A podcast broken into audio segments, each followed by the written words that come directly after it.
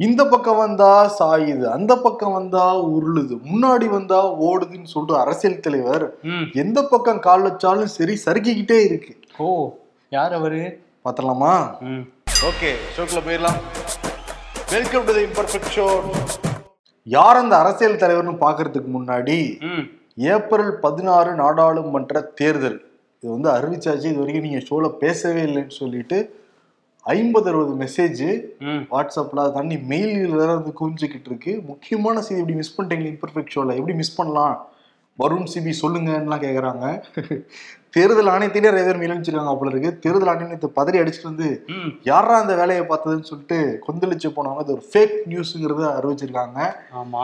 நாங்க தேர்தல் தேதியை சொல்றோம்னா பத்திரிகையாளர்களை கூப்பிடுவோம். பத்திரிகையாளர் சந்திப்புல தான் தேர்தல் தேதியை நாங்க சொல்லுவோம். அது வரைக்கும் யாரும் நம்பாதீங்க அப்படின்னு சொல்லியிருக்காங்க ம். ஏன்னா அந்த வாட்ஸ்அப் கார்டை பாக்குறப்ப உண்மை மாதிரியே இருக்கும். அந்த லெட்டர் படிக்கிறப்ப உண்மை மாதிரியே அப்படியே எழுதிருக்காங்க அதை.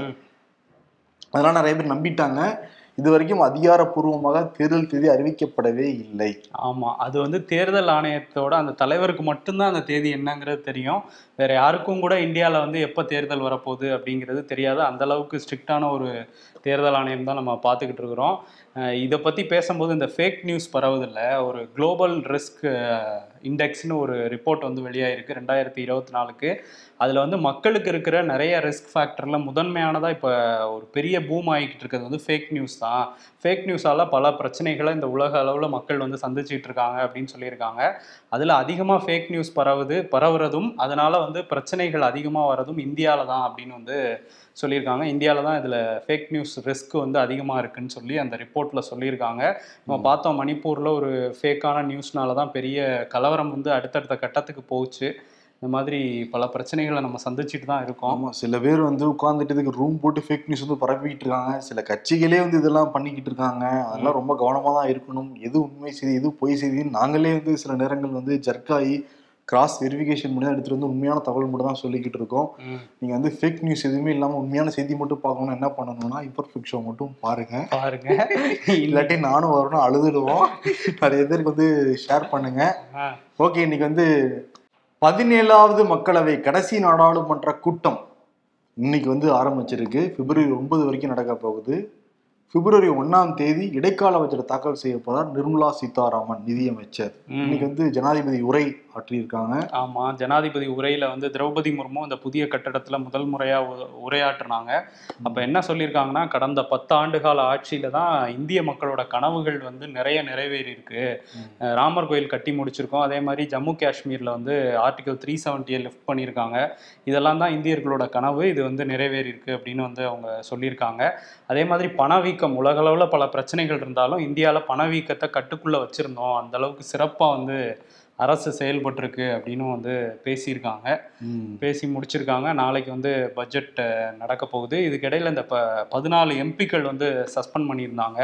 போன கூட்டத்தொடரில் அந்த உள்ள வந்து ஒரு பாம் மாதிரி ஒன்றத்தை வீசினாங்க. அதுலேருந்து புகையெல்லாம் வந்துச்சு நாடாளுமன்றத்தில்.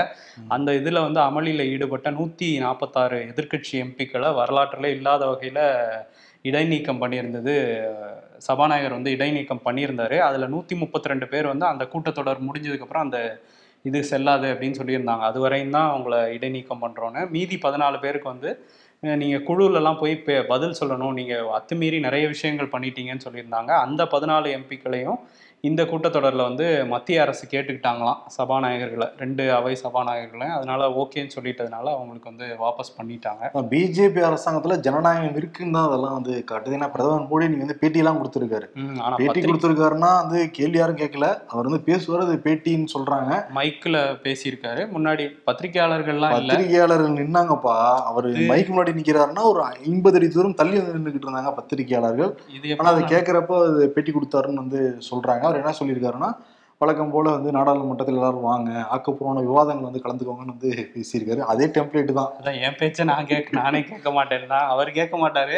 ஆனா மத்தவங்க எல்லாம் கரெக்டா கலந்துக்கணும்னு இது சொல்லியிருக்காரு. பட்ஜெட் கூட்டத்தொடருங்கிறனால இந்தியாவோட பொருளாதாரம் வளர்ந்துருச்சு ஜிடிபி அதிகமாயிருச்சு அப்படிலாம் சொல்றாங்க வரும் இப்ப ரெண்டாயிரத்தி எட்டு ரெண்டாயிரத்தி ஒன்பதுல டாலர் மதிப்பு எவ்வளோன்னு தெரியும். அப்போ நாற்பது ரூபா ஐம்பது ரூபா அறுபது ரூபா இருந்துச்சு. இப்போ எவ்வளோ எண்பத்தி மூணு ரூபா தாண்டி போய்கிட்டு இருக்கு. இதெல்லாம் கூட விட்டுரு தைலா தாய்லாந்தோடைய பாட் இருக்குல்ல. அப்போ வந்து அவங்க ஆயிரம் ரூபா கொடுத்தோம்னா நம்ம வந்து எட்நூத்தம்பது ரூபா தான் கொடுப்போம். இப்போ ரெண்டாயிரத்தி ஐநூறுரூவா கொடுக்க வேண்டியது இருக்கு நமக்கு. ஆனா எங்க பொருளாதாரம்? நமக்கு தெரியல. எட்நூறு ரூபாயா இருந்தது ரெண்டாயிரத்தி ஐநூறு ரூபாயை கொண்டு போய் நிறுத்தல தாய்லாந்து பாட்டு வளர்ந்துருக்கு இந்தியாவோட ரூபாய் வளர்ந்துருக்கா? வளரல. ஆனா அது கேட்டா வந்து வளர்ந்துருச்சுன்னு சொல்லுவாங்க. என்னங்கிறது புரியல நமக்கு. நமக்கு அறிவில்லைன்னு நினைக்கிறேன். இதெல்லாம் பொருளாதாரத்தை அந்த புரிஞ்சுக்கிற அளவுக்கு அளவுக்கு. புரிஞ்சுக்கிற அளவுக்கு ஜி. அளவோ இல்ல நிர்மலா சீதாராமன் அளவோ நமக்கு அறிவு அறிவு பத்தல. நிர்மலா சீதாராமன் சொன்னா கரெக்டா தான் இருக்கும் அது. சரி இன்னொன்னு என்னன்னா ஓம் பிர்லா அவர் தான் மக்களவை சபாநாயகர் எல்லாத்தையும் வழி நடத்துவாரு அவருடைய தொகுதியில தான் இந்தியாவிலே மிகப்பெரிய பிரச்சனை நடந்துகிட்டு இருக்குங்கிறாங்க. ஏன்னா அவங்க தொகுதி பிரச்சனையை பேசுவாங்க நாடாளுமன்றத்துல இவரோட பிரச்சனை பேசணுமா இல்லையா? அதனால நம்ம பேசலாம். அவர் பேசுவாரான்னு தெரியல. சபாநாயகரா இருக்காரு. அதனால அவங்க பேச அங்க சத்தம் போடுவாங்க அமளிகளில் ஈடுபடுவாங்க. அவங்க எல்லாம் கண்ட்ரோல் பண்றதுக்கு யாரும் சரியா இருக்கனால அந்த தொகுதி என்ன பிரச்சனை இருக்குது நம்ம இங்க வந்து பேசலாம் மக்கள் முன்னாடி. அவரோட தொகுதி வந்து ராஜஸ்தான்ல கோட்டா நகரம்ங்கிற அந்த தொகுதி. ஆமா. அங்க வந்து பேர் போன அந்த கோட்டா எதுக்குன்னா வந்து இந்த படிப்பு. பயிற்சி மையம் வந்து நிறைய செயல்பட்டு இருக்கு. இந்தியாவிலே சிறப்பு வாய்ந்த பயிற்சி மையங்கள் எல்லாமே அங்கதான் இருக்கான் இந்த நீட் ஆகட்டும் ஜெஇ ஆகட்டும் பல எக்ஸாம்ஸுக்கெல்லாம் வந்து அங்கதான் வந்து சிறப்பான பயிற்சியாளர்கள் இருக்காங்களாம். அதனால வட இந்திய மாணவர்கள் ஃபுல்லாக அங்கதான் போய் பயிற்சி எடுத்துக்கிறாங்க. கடந்த ஆண்டு மட்டுமே வரலாற்றில் இல்லாத அளவுக்கு இருபத்தாறு மாணவர்களுக்கு மேல தற்கொலை பண்ணிக்கிட்டாங்க. ஜனவரி மாசம் மட்டுமே ரெண்டு மாணவர்கள் இது வரைக்கும் தற்கொலை பண்ணிக்கிட்டாங்க. அந்த நகரமே அந்த ஏரியாவே வந்து பத்தி எரிஞ்சுக்கிட்டு இருக்கு. நிச்சயம் தற்கொலை தடுத்து நிப்பாட்டணும்ட்டு ஆனா இது வரைக்கும் அந்த தொகுதியுடைய எம்பி ஓம் பிர்லா அந்த தொகுதி பக்கம் போவே இல்லையா? மாணவர்கிட்ட பேசவும் இல்லையா? இதெல்லாம் எந்த முயற்சியும் எடுக்கவும் கிடையாதான். ஆமா அவர் அந்த நடுநிலையா செயல்படுறதுலே அவருக்கு வந்து நேரம் போயிடுது. ஏற்கனவே இதை பத்தி கமெண்ட் ஷோலாம் பேசியிருந்தோம் அந்த கோட்டா பத்தி. அதுல ஃபேன் எல்லாம் வந்து ராடுக்கு பதிலாக ஸ்ப்ரிங்கா மாத்திட்டு இருக்காங்களாம் அங்க உள்ள கோச்சிங் சென்டர்ல தற்கொலையை தடுக்கிறதுக்கு. போன வருஷம் வந்திருக்காரு. வந்துட்டு மாணவர்லாம் தைரியமா இருக்கணும்னு கிளம்பி போயிட்டாராம் ஒரு விளம்பரத்துல பேசுற மாதிரி. பீகார் முதலமைச்சர் நிதிஷ்குமார் வந்து அவரோட அரசை வந்து ப்ரூவ் பண்ணணும்ல நம்பிக்கை வாக்கெடுப்பு. அதுக்கான வாக்கெடுப்பு வந்து பிப்ரவரி பத்தாம் தேதி நடக்க போகுது அப்படின்னு அறிவிச்சிருக்காங்க. அதுக்கப்புறம் பட்ஜெட் கூட்டத்தொடரும் பிப்ரவரி பன்னெண்டாம் தேதியிலேருந்து நடக்க போகுது. நம்ம ஏற்கனவே ஷோவில் சொன்னபோது சொல்லியிருந்தோம் தேஜஸ்வி யாதவ் வந்து அந்த டைமில் பதவி மாறினப்பயே எங்கால் தான் வந்து சபாநாயகராக இருக்கணும்னு சொல்லி வச்சுருந்தாரு. ஸோ அதே மாதிரி அந்த ராஷ்ட்ர ராஷ்ட்ரிய ஜனதா தளத்தோட சபாநாயகர் அவரோட எம்எல்ஏ அவாத் பிகாரி சௌத்ரி அவர் தான் வந்து சபாநாயகராக இருக்காரு. அவருக்கு எதிராக இவங்க என்டிஏ கூட்டணியிலேருந்து நம்பிக்கையில்லா தீர்மானம்லாம் கொண்டு வந்திருக்காங்க. இருந்தாலும் நான் பதவி விலக மாட்டேன். பிப்ரவரி பத்தாம் தேதி வரை நானே சபாநாயகராக இருந்து அந்த சட்டமன்றத்துக்குள்ள அனல் பறக்க வைக்கிறேன் பாருங்கங்கிற மாதிரி இருக்காரு. ஸோ இவங்க வந்து வாக்கெடுப்பு நடக்கும். இவர் ஒன்று சொல்ல போறாரு. என்ன நடக்க போகுதுங்கிறது பத்திட்டு எரிய போகுதுங்கிறது தெரியுது. பீகார் சட்டமன்றம். நிதிஷ்குமார் இன்னொன்னு வேற சொல்லியிருக்காரு. நான் ஏன் இந்தியா கூட்டணியில விலகுனேன்னா அந்த இந்தியா கூட்டணிக்கு இந்தியாங்கிற பேரே எனக்கு பிடிக்கல. அப்பவே நான் சொன்னேன் இந்தியான்லாம் பேர் வைக்காதீங்க அப்படின்னு. ஏன் பீகார்னு வைக்கணுமா? அதுக்கப்புறம் என்னன்னா இந்த கூட்டணியில ஒன்றும் ஒற்று ஒத்துமையே இல்லை. இது வரைக்கும் பாருங்க சீட் ஷேரிங் நாங்க பேசவே இல்லை அப்படின்னாங்க. ஏ என்டிஏ கூட்டணியில மட்டும் சீட் ஷேரிங்லாம் பேசி முடிச்சிட்டாங்களா? அதுவும் இல்லை. இதெல்லாம் தாண்டி என்னன்னா ஒத்துமை இல்லை. அதனால நான் விலகி வந்துட்டேன்ப்பா அப்படிங்கிறாரு. ஓ ஆனா எதுக்கு இந்தியா கூட்டணிக்கு போனாரு அப்படின்னா பாஜக வீட்டுக்கு அனுப்பணும்னு தான் போனாரு. இப்ப பாஜக வீட்டுக்கே போயிருக்காரு. இன்னொரு பக்கம் வந்து அந்த சீட் ஷேரிங் பத்தி பேசும்போது அகிலேஷ் யாதவ் அவர் வந்து ஏற்கனவே சொல்லியிருந்தாரு பதினோரு சீட்டுகளை வந்து நான் வந்து காங்கிரஸ் கொடுக்குறேன் உத்தரப்பிரதேசத்தில் உள்ள எண்பது தொகுதிகளில் அப்படின்னு. ஏழு சீட் வந்து அவங்க கூட்டணியில் இருக்கிற ராஷ்ட்ரிய லோக் தளம் கட்சிக்கு கொடுக்கறதுக்காக சமாஜ்வாடி ஒதுக்கியிருக்காங்க. மீதி சிறிய கட்சிகளுக்கு ஒரு ரெண்டு சீட் கொடுக்கலாம்னு அதையும் தனியாக வச்சுருக்காங்க. அறுபது தொகுதிகளில் நாங்கள் போட்டியிட போகிறோம் அப்படின்னு சொல்லியிருக்காங்க. அதில் பதினாறு தொகுதிகளுக்கான வேட்பாளர் பட்டியலையே ரிலீஸ் பண்ணிட்டு இந்தியா கூட்டணியிலேயே வேகமாக வேலை பார்த்துருக்காரு அகிலேஷ் யாதவ். அந்த பதினாறு பேர்ல வந்து அவரோட மனைவி டிம்பிள் யாதவ் அவங்க வந்து முலாயம் சிங் யாதவோட அந்த தொகுதி அந்த அவரோட கோட்டையா இருந்த அந்த மெயின்புரி அப்படிங்கிற தொகுதியில அவங்க போட்டியிடுவாங்கன்னு சொல்லியிருக்காங்க. ஆனா அந்த பதினாறு தொகுதிகளையும் வந்து அவர் காங்கிரஸோட கலந்தாலோசிக்காமையே வந்து சொல்லிட்டாரு அப்படிங்கிறது ஒரு சின்ன சலசலப்பா மாறி இருக்கு. சின்ன சலசலப்பா ம். கூட்டணியில் இருந்துகிட்டு கலந்து வாசிக்காம இது பண்றது. இல்ல. பதினோரு சீட்டு தான் காங்கிரஸுக்கு கொடுத்துருக்காரு அவரு. ஆனா அது கூட கலந்து ஆலோசிக்கவே இல்லைங்கிற குமுறல்லாம் காங்கிரஸ் கட்சி தலைவர்கள்ட்ட இருக்கு. ஆனா அதை கேட்டு திருப்பி இந்த கூட்டணி பிச்சுக்கிட்டு போயிருச்சுன்னா இந்தியா முழுக்க சிரிப்பா சிரிப்பாங்க இந்தியா கூட்டணியை பத்தி அப்படின்னா அமைதியாக்குறாங்க. ம் இல்ல நானூத்தி மூணு தொகுதி உள்ள அந்த சட்டமன்ற தேர்தலே ஒரு சீட்டு தான் ஜெயிச்சாங்க காங்கிரஸ். இதுல பதினோரு தொகுதிக்கு மேல வேணும்னு வேற கேட்பாங்க போல. யோகி மேல அதிருப்தி இருக்குமாங்க ராமர் கோயில்லாம் கட்டியிருக்காங்க. எப்படி அது? ஓகே இன்னொரு பக்கம் வந்து மம்தா வேற இன்னைக்கு திரும்பியும் நாங்க தனித்து போட்டியிடுவோம்னு சொல்லியிருக்காங்க. முன்னாடியே சொன்னாங்க அதை. இன்னைக்கு ரொம்ப ஆணித்தரமா வேற சொல்லியிருக்காங்க அதை. பாஜகவை நாங்க தனித்து நின்னு விரட்டி அடிப்போம். அப்ப இந்தியா கூட்டணியில யாருக்கும் நான் சீட்டு தர மாட்டேங்கிறது வெளிப்படையா அறிவிச்சிருக்காங்க. ஏன்னா கொடுத்தா கம்யூனிஸ்ட் கொடுக்கணும் காங்கிரஸ் கொடுக்கணும். அப்புறம் எல்லாத்தையும் கொடுத்துட்டு அவங்க கம்மியா நாங்க நிக்க முடியுமா அப்படின்னு கலந்தாலோசித்து தான் முடிவு எடுத்துக்கிறதா சொல்றாங்க. ஆனா இந்தியா கூட்டணி தலைவர்கிட்ட பத்தி பேசவே இல்லைங்கிறதுனால அவங்களாவும் கொஞ்சம் அப்செட்டா தான் இருக்காங்க. இன்னொரு பக்கம் என்னன்னா மம்தா வந்து என் உயிரே போனாலும் சரி வெஸ்ட் பெங்கால சிஏஏ தேசிய குடியுரிமை பதிவீடு பொது சிவில் சட்டத்தை அமல்படுத்தவே விட மாட்டேன் அப்படிங்கறத சொல்லியிருக்காங்க. இங்க முதலமைச்சர் மு க ஸ்டாலின் ஸ்பெயின்ல இருந்தா கூட முதலீடுகளை ஈர்த்துட்டு இருந்தா கூட ஒரு அறிக்கை வந்து விட்டுருக்காரு. அவர் என்ன சொல்றாரு? தமிழ்நாட்டிலயும் அதே நிலைமை தான் அதே தான் நாங்க தமிழ்நாட்டுல சிஏவை கால் ஊன்ற விட மாட்டோம். அது வந்து இங்க இருக்கிற இஸ்லாமியர்களுக்கும் நம்ம தொப்புள் குடி உறவான இலங்கை தமிழர்களுக்கும் எதிரான ஒரு சட்டம் அப்படிங்கறத குறிப்பிட்டிருக்காரு. ஆமா. அதிமுகவே அடிச்சிருக்காரு. நீங்க தான் அதுக்கு ஆதரவு கொடுத்தீங்க அப்படின்ட்டு. ஆமா. இன்னொரு பக்கம் வந்து இந்த ஊர்திக்கு ஏதோ விருது கொடுத்துருக்காங்களாமே. ஆமா வருண் குடியரசு தினத்தன்று அந்த அலங்கார ஊர்திகள்லாம் வந்திருந்ததுல. அதுல முதல் பரிசு நடுவர்கள் தேர்ந்தெடுத்தது ஒடிசாவுக்கு ரெண்டாவது குஜராத்துக்கு மூன்றாவது தமிழ்நாட்டுக்கு வந்து கிடைச்சிருக்கு யூபி ராமர் கோயில்லாம் வச்சு வந்தாங்களே உங்களுக்கு குடை குடவோலை முறையில வந்து நம்ம அலங்கார ஊர்தி சிறப்பா பண்ணி நல்லா கொடுத்துருக்காங்க. அது மக்கள் தேர்ந்தெடுத்திருக்காங்க. மக்கள் தேர்ந்தெடுத்ததுல நடுவர்கள் ஓட்டடி ஓட்டளிக்கிறதுல மூணாவது இடம் தமிழ்நாட்டுக்கு. மக்கள் வாக்குல வந்திருக்கு ஊபி ஓ ஓகே ஓகே. வராம ஏதோ ஒரு வகையில கொடுத்துருவோம். ஒரு ஆறு ஸ்டேட்டை கவர் பண்ணிட்டாங்க. ஓகே இப்ப தமிழ்நாடு வந்து அடிக்கடி வேற வந்துகிட்டு இருக்காரு இங்க பிரதமர் மோடி. இப்ப விருதெல்லாம் வேற கொடுக்குறாங்க. இடமே கொடுக்க மாட்டாங்க அங்க பிப்ரவரி பதினேழாம் தேதி இப்ப ரெண்டு மாசத்துல மூன்றாவது முறையாக வரப்போறார். ஓ. பல்லடத்துக்கு வரப்போறார் கட்சி மீட்டிங்க்கு வந்து வரப்போறாருன்னு வந்து சொல்றாங்க. இதுல என்னன்னா ஒருத்தர் நடைபயணம் போயிட்டு இருந்தாரு முடிச்சு வைக்கிறதுக்கு பிரதமர் மோடி தான் வருவாங்கன்னு சொல்லிட்டு இருந்தாங்க. ஜனவரி மாசமே வருவேன்னு சொல்லிட்டு இருந்தாங்க. நீதான் ஜனவரி மாசத்தோட கடைசி நாள். ஆமா. இது வரைக்கும் முடிச்சு வைக்க வரவே இல்லை. இப்ப பிப்ரவரியில முடிச்சு வைக்க தான் வராரா? அது? தெரியலப்பா ஏன்னா அது எப்ப. முடியும்னே தெரியல. லீவ் லீவ் போயிட்டு இருக்கு. சரி. ஆமா. இன்னொன்னு என்னன்னா எல்முருகன் கேட்டிருக்காரு. ஸ்டாலின் போடுறாருல போயிருக்காருல ஸ்பெயினுக்கு. வெள்ளையறிக்கை தேவை அப்படின்னு கேட்டிருக்காரு. முதலீடு நீங்க ஈர்க்க போறீங்களா? வெள்ளையறிக்கை கொடுங்க. எந்தெந்த கம்பெனிங்கிறத சொல்லுங்க அப்படின்ட்டு இருக்காங்க. ஓகே அவர் தரப்பு நியாயத்தை கேட்கிறாரு. பிரதமர் மோடியும் தான் பல்வேறு நாடுகள் போய் முதலீடு ஈர்க்கிறதா போயிட்டு வந்தாரு. அப்புறம் வெள்ளையறிக்கை கொடுத்தாங்களா? பிஜேபியில இருந்து? ஆமா அவங்களுக்கு ஒரு சட்டம் மத்தவங்களுக்கு ஒரு சட்டமா? ஒரு கேள்வி இருக்கா இல்லையா? கேரள மாநில பாஜகவோட ஓபிசி பிரிவு அணித்தலைவராக இருந்தார் ரஞ்சித் ஸ்ரீனிவாசன். இவரை வந்து ரெண்டாயிரத்தி இருபத்தி ஓராம் ஆண்டு ஆலப்புழாவில் உள்ள அவர் வீட்டில் வச்சு அவர் மனைவி குழந்தைகள் முன்னாடியே வந்து படுகொலை செஞ்சாங்க. இந்த வழக்கில் PFI popular front of India அப்படிங்கிற அமைப்பை சேர்ந்த ஒரு பதினைந்து பேர் வந்து கைது செய்யப்பட்டிருந்தாங்க. இப்போ அந்த பதினைந்து பேருக்கும் மரண தண்டனை விதிச்சிருக்கு செஷன்ஸ் கோர்ட்டு.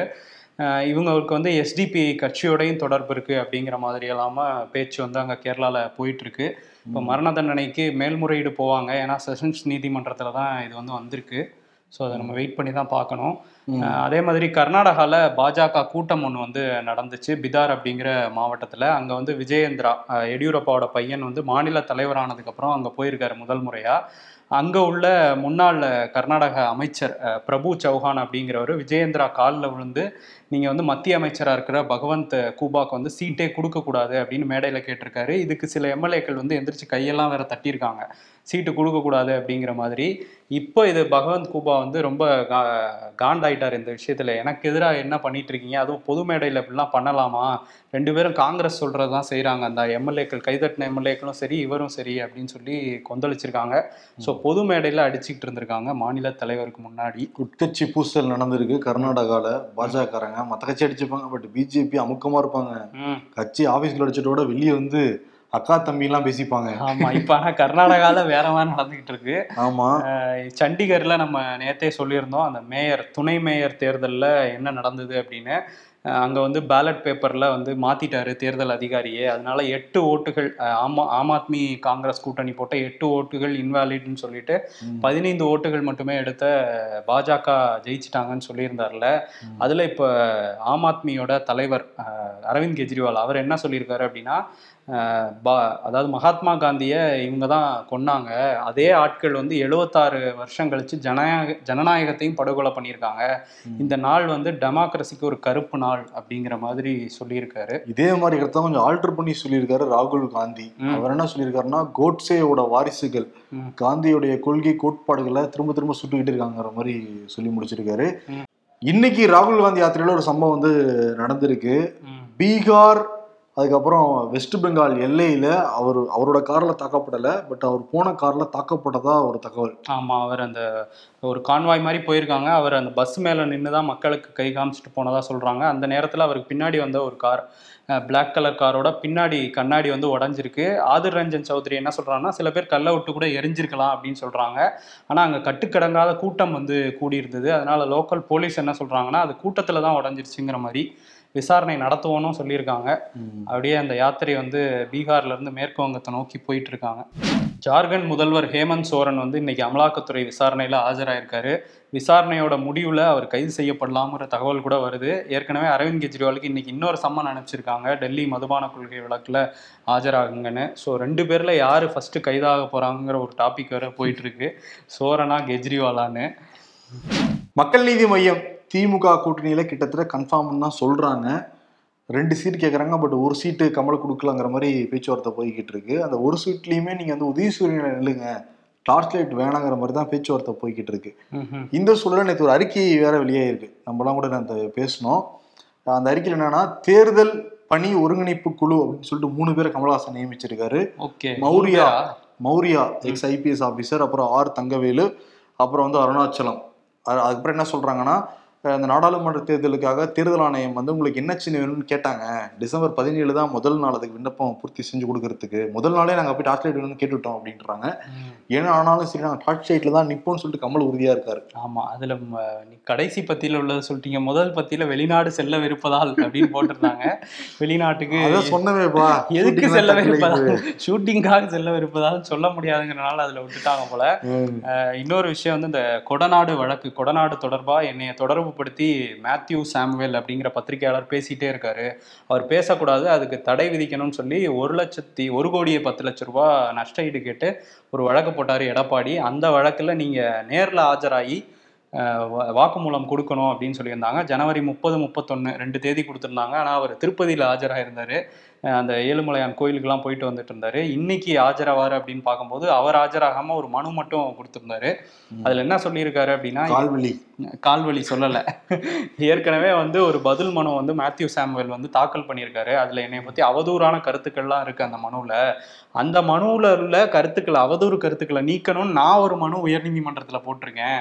அந்த மனுவை வந்து விசாரிக்கட்டும். அதுக்கப்புறம் ஆஜராகிறேன். வேற ஒரு தேதி கொடுங்க அப்படின்னு சொன்னதுனால இந்த மாஸ்டர் நீதிமன்றம் என்ன பண்ணியிருக்காங்கன்னா உயர்நீதிமன்றத்துக்கு திரும்ப சொல்லி அதை ஏத்துக்கிட்டு சரி உயர்நீதிமன்றத்துல அந்த மனு என்ன ஆகுதுன்னு பார்ப்போம்னு சொல்லி சொல்லியிருக்காங்க.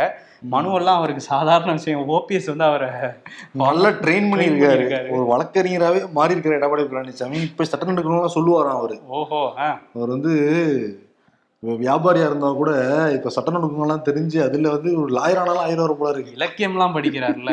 சேக்கிலார்லாம் படிச்சிருக்காரு. ஆமா இன்னொரு பக்கம் என்னன்னா பாஜக கூட்டணியில பாமக சேரப்போகுதுங்கிறாங்க. ஏழு தொகுதிகள் வந்து பேசிக்கிட்டு இருக்காங்களாம் இப்ப இது வரைக்கும். ஓ. பாமக என்னங்கன்னா மாம்பழம் தான் கட்சி சின்னத்துல பிரச்சனை வராது அங்க. ஆ, பட் எந்த தொகுதிங்கிறதுலயும் பெரிய பிரச்சனை வராது. ஏன்னா பாஜக அப்பாடா நமக்கு ஏழு பேர் கிடைச்சிட்டாங்க. ம். நாற்பது இல்ல நம்ம தனிச்சு எப்படி போட்டுட முடியும்? ஓகே. பூ இருக்கு அப்ப பழம் இருக்கு. அப்படி அந்த இதுல தாமரை மாங்காய் இன்னொன்னு வந்து திருநாவுக்கரசு தான் இப்ப திருச்சியோட எம்பியா இருக்காரு.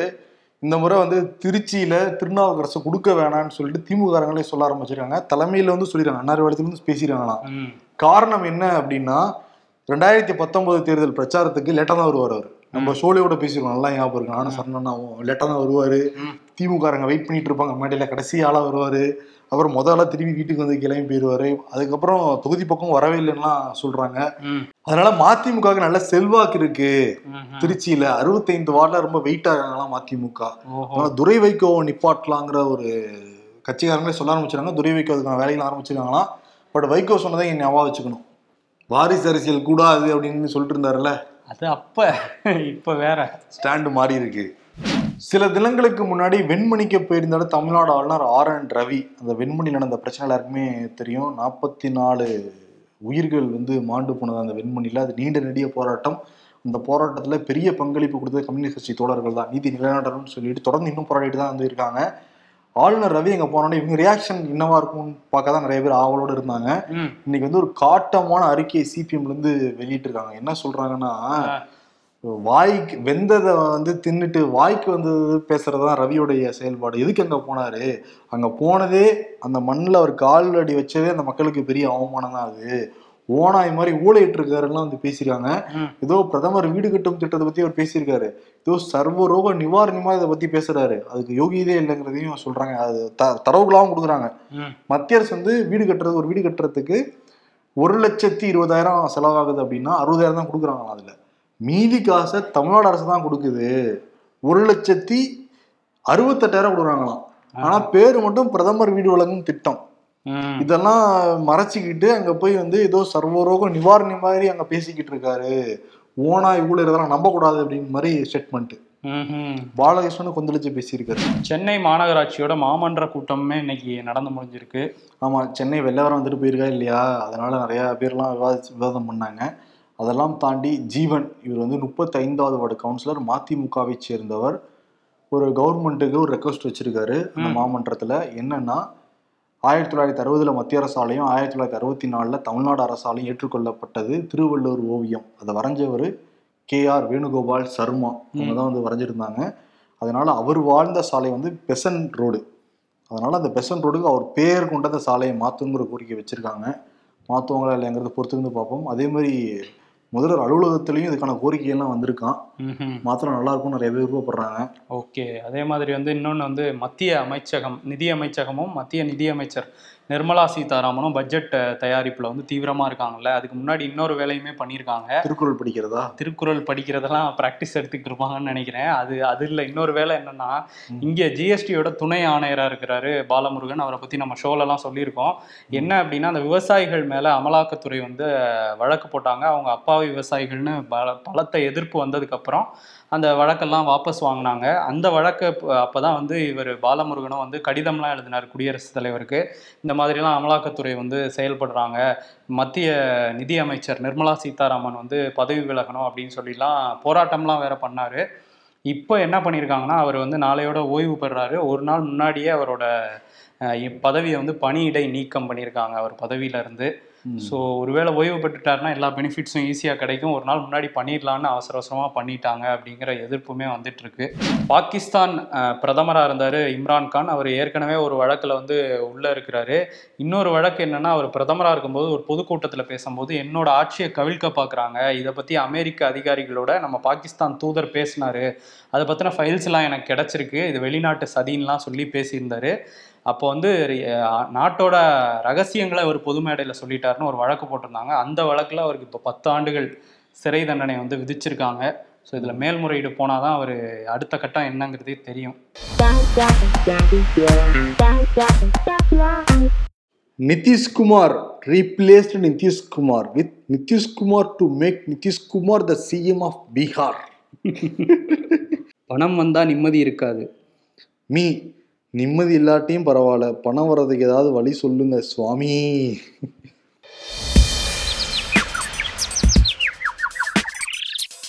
நாங்கள் எந்த பாதையில் செல்ல வேண்டும் என்பதில் தெளிவாக உள்ளோம் அண்ணாமலை. மக்களுக்கு உபாதை இல்லாமல் இருந்தால் சரி.